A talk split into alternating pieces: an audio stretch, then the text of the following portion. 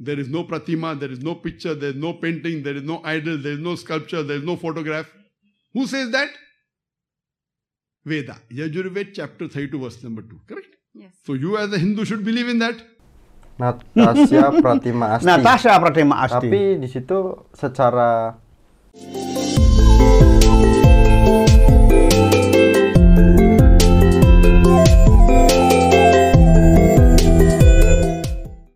Om Swastiastu. Salam Rahayu pemirsa Hindu Channel. Hari ini kita akan meluruskan dengan adanya video viral atau video yang membahas tentang kaitannya dengan Hindu.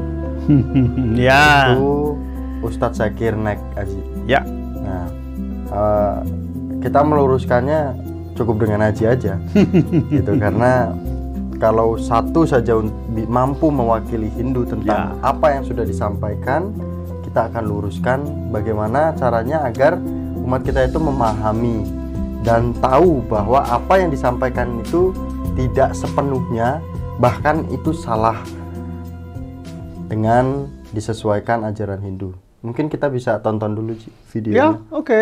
Nah, eh, video dari kalau Naik. Zakir Naik di Hin- di Indonesia di Ya, tapi kayaknya ini bukan di. Indonesia ini. di iya di luar negeri. Iya. Cuman beliau dipanggil ustadz kan kalau di Indonesia ya? videonya, gitu. Oke. Nah, Bila from India. Uh, here I have a question. You started with uh, your speech with the statement that Islam is a latest religion or a revolution in the religion, and uh, if it is a latest religion, what would be the earlier religion to before this Islam? And same thing goes with the Holy Quran.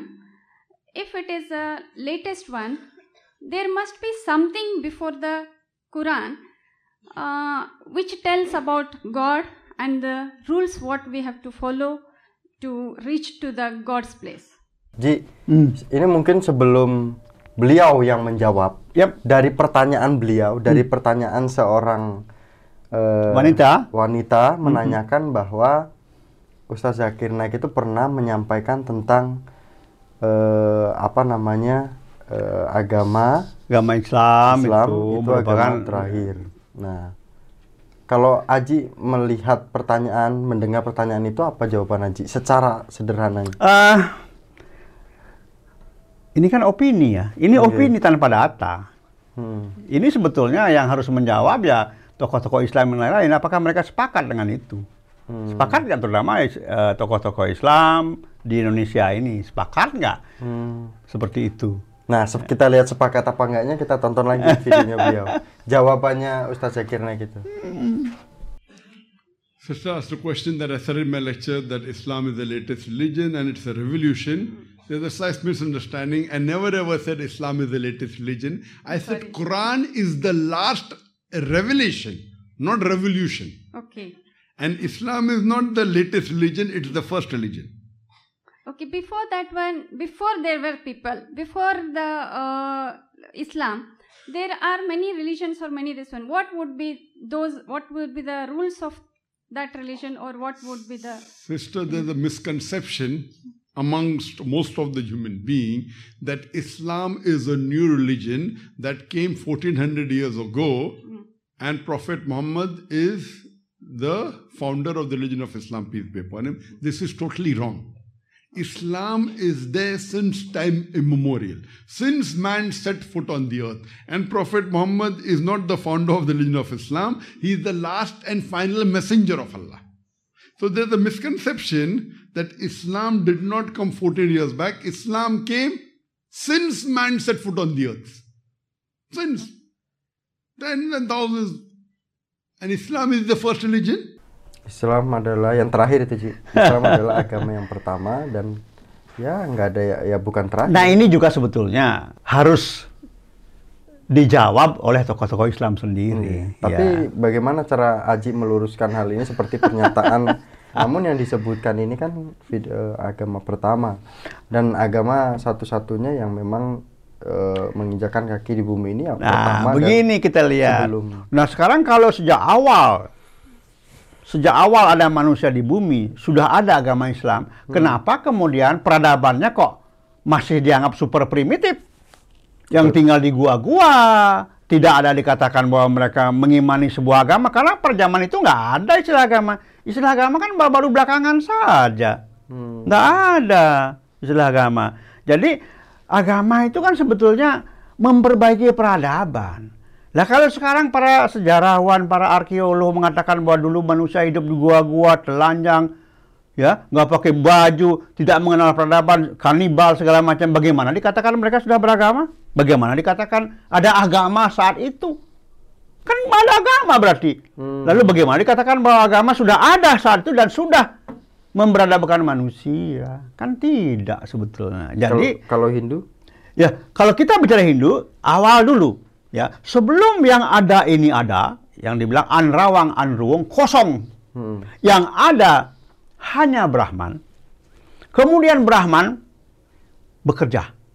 Brahman eh, apa namanya menggetarkan napas sucinya dalam bentuk dalam wujud gema yang menjadi sumber bahasa dan sumber budaya Hmm.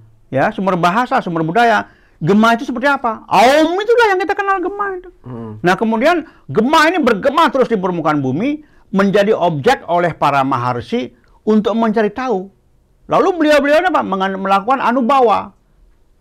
Penyatuan sang jiwa dengan jiwa alam semesta. Sehingga alam semesta memberikan petunjuk. Hmm. gema ini apa di sanalah kemudian muncul aum AUM itu yang menjadi om yang kita kenal sekarang. Nah kemudian dicari lagi oleh para maharsi ada apa? Itulah yang kemudian kita kenal sebagai sanatana dharma, Dharma. ajaran yang abadi. Nah kalau sekarang sejak awal sudah ada agama agama katanya berarti kan semua agama yang muncul belakangan itu sumbernya sanatana dharma. Hmm. hati-hati ini bisa salah persepsi kita.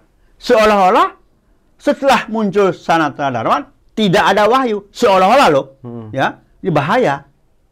Ya maka sebetulnya sanatana dharma ya memang itu ajaran abadi karena berasal dari sesuatu yang abadi yaitu Brahman sendiri Tuhan yang Maha Esa sendiri. Nah, Ji, eh, si seorang wanita ini kan menanyakan dengan yang memang dijelaskan oleh Ustaz Zak- Zakir Ya. Naik sebelumnya. ya Apa yang dijelaskan itu sudah disebutkan oleh si seorang perempuan Ah, ini. tapi kemudian disangkal kan Nah, kemudian disangkal, Oh. kemudian si seorang perempuan ini disampaikan bahwa dia salah paham nih bagaimana? Saya pikir ya, saya, jadi begini, orang yang bertanya itu sangat fasih berbahasa sama seperti Zakir Naik. Hmm, Jadi kalau dikatakan bahwa dulu Anda mengatakan ini, sekarang dia kemudian menyangkal, saya tidak bisa mengatakan bahwa itu benar. Artinya apa? Tidak mungkinlah terjadi kesalahpahaman seperti itu. Dan Zakir Naik mengatakan bahwa Islam tidak muncul 1400 tahun yang lalu dan Muhammad bukan penemunya. Nyatanya sekarang yang paling diimani di dalam Islam adalah beliau, Kanjeng Nabi Muhammad yang utama.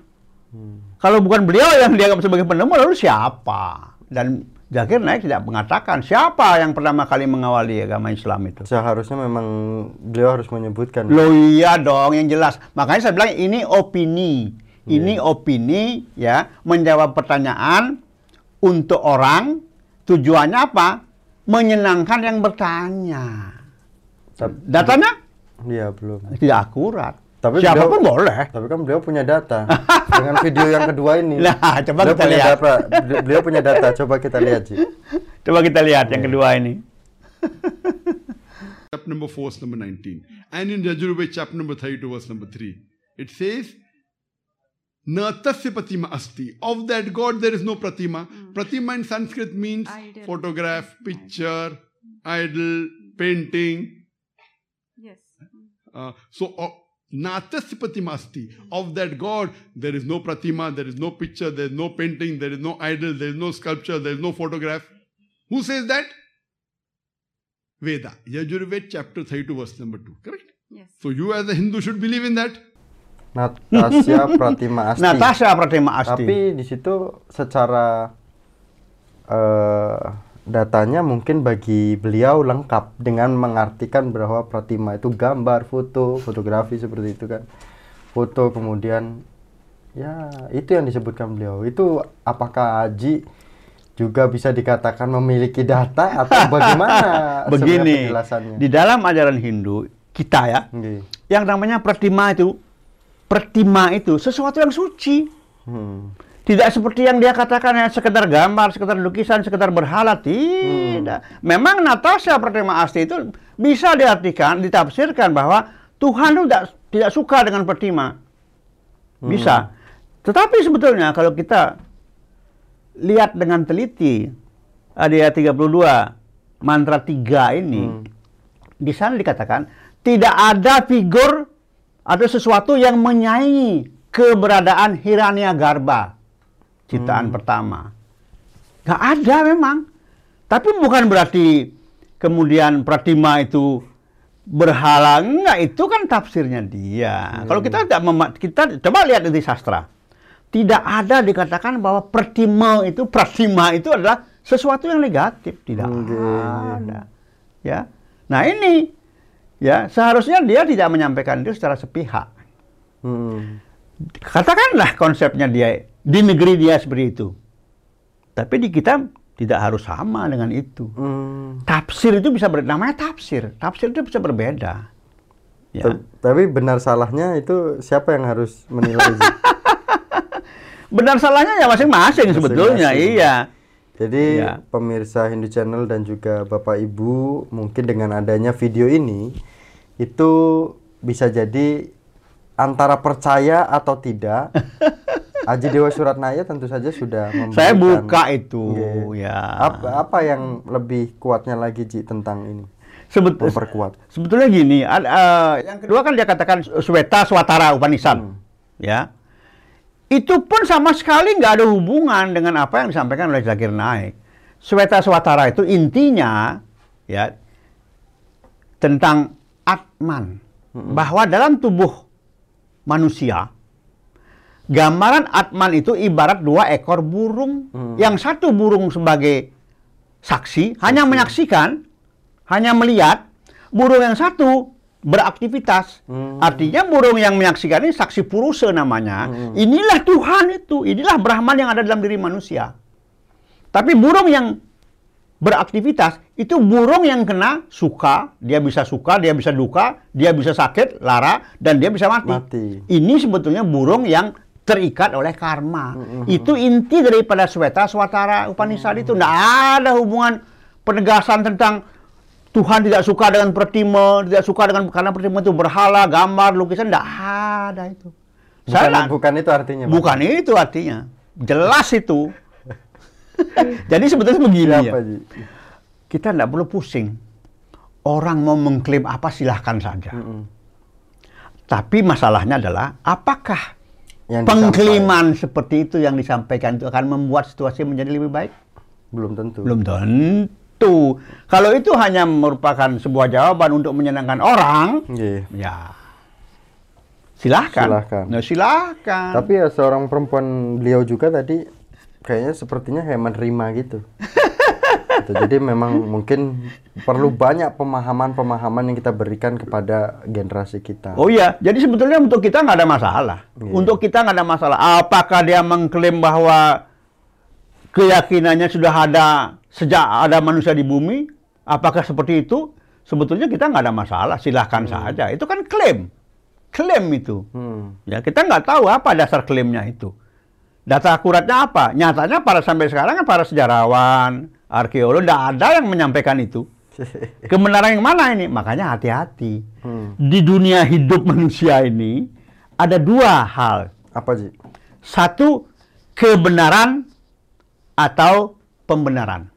Nah, yang sulit adalah ketika banyak orang mengatakan sesuatu sebagai sebuah kebenaran yang nyatanya adalah pembenaran, maka itu akan bisa menjadi kebenaran Hmm. di dunia. Maka sebetulnya kebenaran yang hakiki, kebenaran yang benar-benar mutlak itu hanya baru kita ketahui setelah kita mati. Di sana tidak ada manipulasi. Kalau di alam ini tidak. Ada 100 orang mengatakan utara itu selatan, jadi selatan utara. Hmm. Nah ini Hmm. pembenaran ini, inilah dunia manusia. Sama apa pun predikatnya, entah itu dia presiden, entah dia raja, entah dia eh, pendeta, ya, entah dia pemangku, selalu akan diliputi oleh dua hal ini, Mhm. antara kebenaran dengan pembenaran. Makanya hati-hati, hati-hati. Apalagi kita berani mengutip ayat Ayat agama lain, lain. ya. Nah, itu juga perlu dipelajari eh, bagi bagi seseorang yang akan mengutip eh, kitab suci Ya. umat lain karena itu akan berdampak pada eh, kondisi Jelas. lingkungan kita. Jelas, jelas. Makanya kutiplah sesuai dengan apa yang di benar-benar tercantum atau makna dari kitab suci tersebut. Jangan eh, dipahami secara pribadi. Jadi begini sebetulnya. Iya. Kalau Anda mau tahu tentang konsep-konsep dalam Hindu, Hmm. bertanyalah kepada orang Hindu. Oh. Jangan bertanya kepada orang lain. Jangan membuat statement pernyataan-pernyataan yang ngambang tanpa konfirmasi. Benar, benar, benar. Nah ini, terus ingat, sekarang zaman kali, zaman kali sudah mulai habis, sudah sudah mulai akan habis. Hmm, hmm, hmm. Dan terjadi gejolak di alam di mana karma sedang mencari mangsa. Nah, mungkin ini pesan alam, ini pesan alam ini. Karma sedang mencari mangsa. Hmm. Artinya apa? Walaupun kita sedikit sekali melakukan perbuatan yang benar, Hmm, itu dampaknya luar biasa. Hmm. Ibaratnya pahalanya luar biasa.